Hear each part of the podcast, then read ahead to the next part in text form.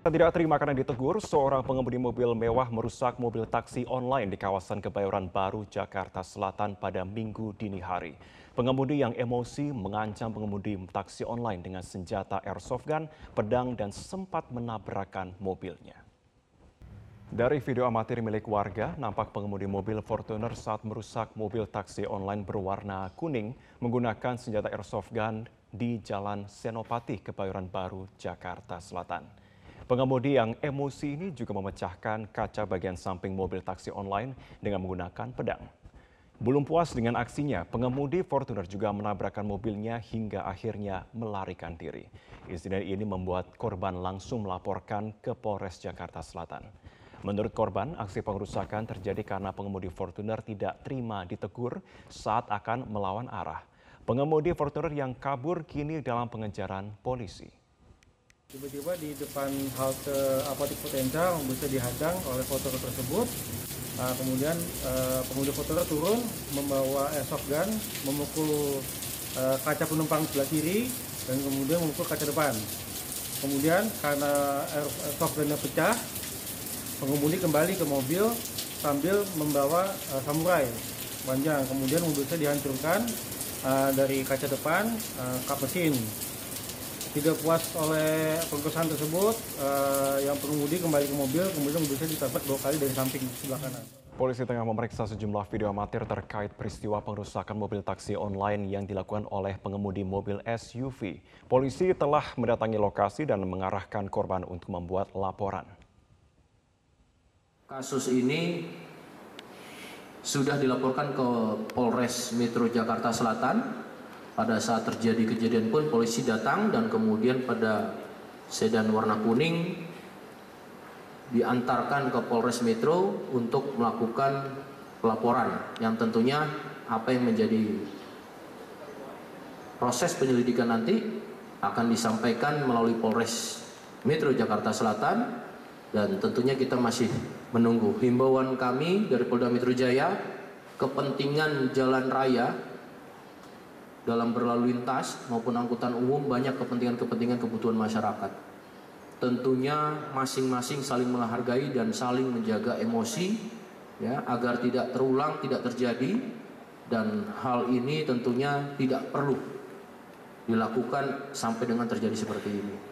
Ya, namun demikian dengan kejadian ini menjadi pembelajaran dan kita akan lakukan proses pemeriksaan melalui penyelidikan lebih lanjut berdasarkan laporan dari sedan warna kuning tersebut. Kita ke informasi lainnya, kebakaran hebat menghanguskan bangunan toko dan bengkel di Jalan Lintas Sumatera Barat. Tidak ada korban jiwa akibat musibah ini, namun kerugian material ditaksir mencapai miliaran rupiah.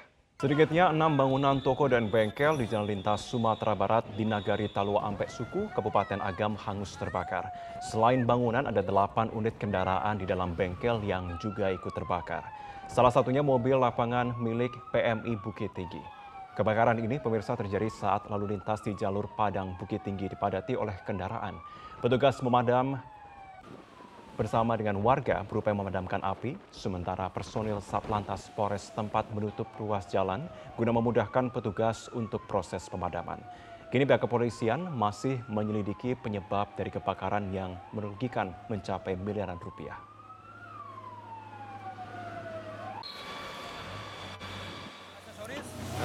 Soto ya? Bengkel oto, bu. Sudah tu aksesoris dulu deh. Ya. Aksesoris dan di bawah. Ya. Nah, itu yang kena caranya. Ada korban tadi? Insya Allah tidak ada. Ada korban. Itu oto berapa buah terbakar? Sekitar 8.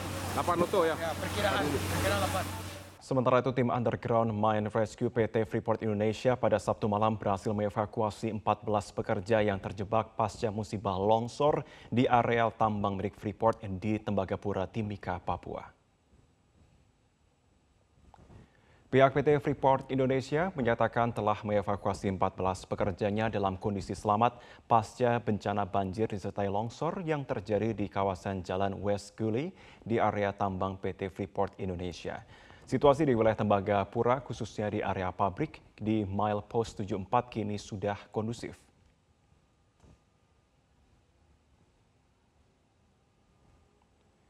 Sebelumnya pemirsa pada Sabtu siang, tingginya curah hujan menyebabkan air mengalir deras di Jalan West Gule, area pabrik pengolahan konsentrat. Tim SAR dari PT Freeport Indonesia berupaya mengevakuasi belasan pekerja yang dilaporkan terjebak dalam musibah ini. Kini akses jalan dari mile pos 72 menuju ke mile pos 74 ditutup karena kondisi jalannya yang rusak. Pemirsa korban meninggal akibat gempa Turki dan Suriah terus bertambah. Data hingga minggu siang lebih dari 28 ribu orang meninggal dunia akibat gempa. Data korban meninggal dari pejabat dan petugas medis setempat menyatakan sebanyak 24.617 orang di Turki dan 3.574 orang di Suriah. Sehingga untuk sementara total korban meninggal mencapai 28.191 orang. Jumlah korban meninggal pun diperkirakan bisa terus bertambah hingga mencapai 50 ribu jiwa. Puluhan ribu petugas SAR terus berupaya mengevakuasi korban gempa di tengah cuaca dingin. Organisasi PBB memperingatkan sedikitnya ada 870 ribu jiwa yang kini sangat membutuhkan bantuan pangan di seluruh Turki dan Suriah. Gempa di Turki dan Suriah diprediksi akan menjadi salah satu bencana alam dengan korban meninggal terbanyak. Bahkan dikatakan melebihi bencana tsunami di Jepang dengan korban meninggal dunia mencapai 18.000 jiwa. Pihak KBRI Ankara siap mendukung misi kemanusiaan Indonesia pasca gempa bumi bermagnitudo 7,8 yang mengguncang wilayah Turki dan Suriah pada Senin 6 Februari lalu. Total akan ada empat gelombang kedatangan dan diarahkan mendarat di Bandara Kota Adana. KBRI di Ankara menyiapkan dukungan teknis dan perizinan bagi kedatangan empat pesawat bantuan kemanusiaan, juga dukungan logistik bagi tim selama bertugas. Selain itu, KBRI terus berkoordinasi dengan Badan Penanggulangan Bencana Turki di wilayah yang akan menjadi target operasi kemanusiaan. Misi kemanusiaan Indonesia direncanakan akan tiba pada dalam empat gelombang, yakni pada hari Minggu ini 12 Februari 2023 dengan menggunakan pesawat Boeing 737 dan Hercules, serta ada 47 petugas Basarnas beserta peralatan pendukungnya. Gelombang selanjutnya adalah ratusan petugas medis dan bantuan kemanusiaan yang dibutuhkan korban gempa di Turki seperti bantuan rumah sakit lapangan, genset, tenda pengungsi, selimut obat-obatan, dan beberapa keperluan kedaruratan lainnya. Nantinya seluruh misi kemanusiaan akan mendarat di kota Adana, salah satu daerah terdampak bencana di Turki yang bandaranya masih berfungsi. Selanjutnya dari Adana, tim akan bergerak ke Provinsi Hatay, daerah yang paling terdampak gempa.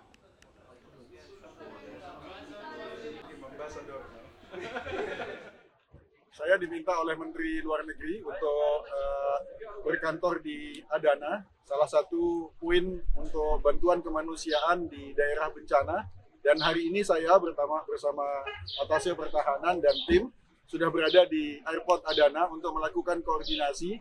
Selain uh, menangani persiapan untuk uh, bantuan kemanusiaan, misi kemanusiaan dari Indonesia, uh, Ibu Menlu juga meminta saya berkantor di Adana untuk menyelesaikan urusan dengan WNI yang masih berada saat ini di lokasi bencana. Kita perkirakan masih ada beberapa. Hari ini kita mengevakuasi sekitar 15 dan kita lanjutkan untuk membersihkan, memberikan bantuan logistik dan sebagainya di wilayah. Yang jelas sekarang seluruh tim supporting tim dari uh, eh, KBRI sudah berada di di Adana dan uh, di Hatay karena kita sudah berdiskusi dengan pemerintah Turki dan uh, kita diminta untuk membantu uh, proses uh, humanitarian mission di Hatay karena Hatay adalah daerah yang paling terdampak oleh bencana ini. Presiden Joko Widodo mengisi akhir pekannya dengan bersepeda mengelilingi kota Medan, Sumatera Utara.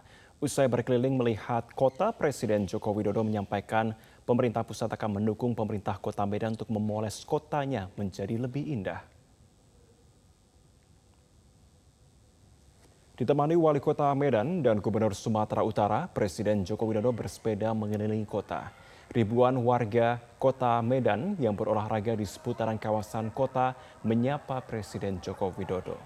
Usai mengelilingi kota Medan dengan bersepeda, Presiden Joko Widodo melanjutkan keliling dengan berjalan kaki sembari melihat progres pembangunan yang telah berjalan mulai dari kawasan Kesawan hingga revitalisasi lapangan Perdeka.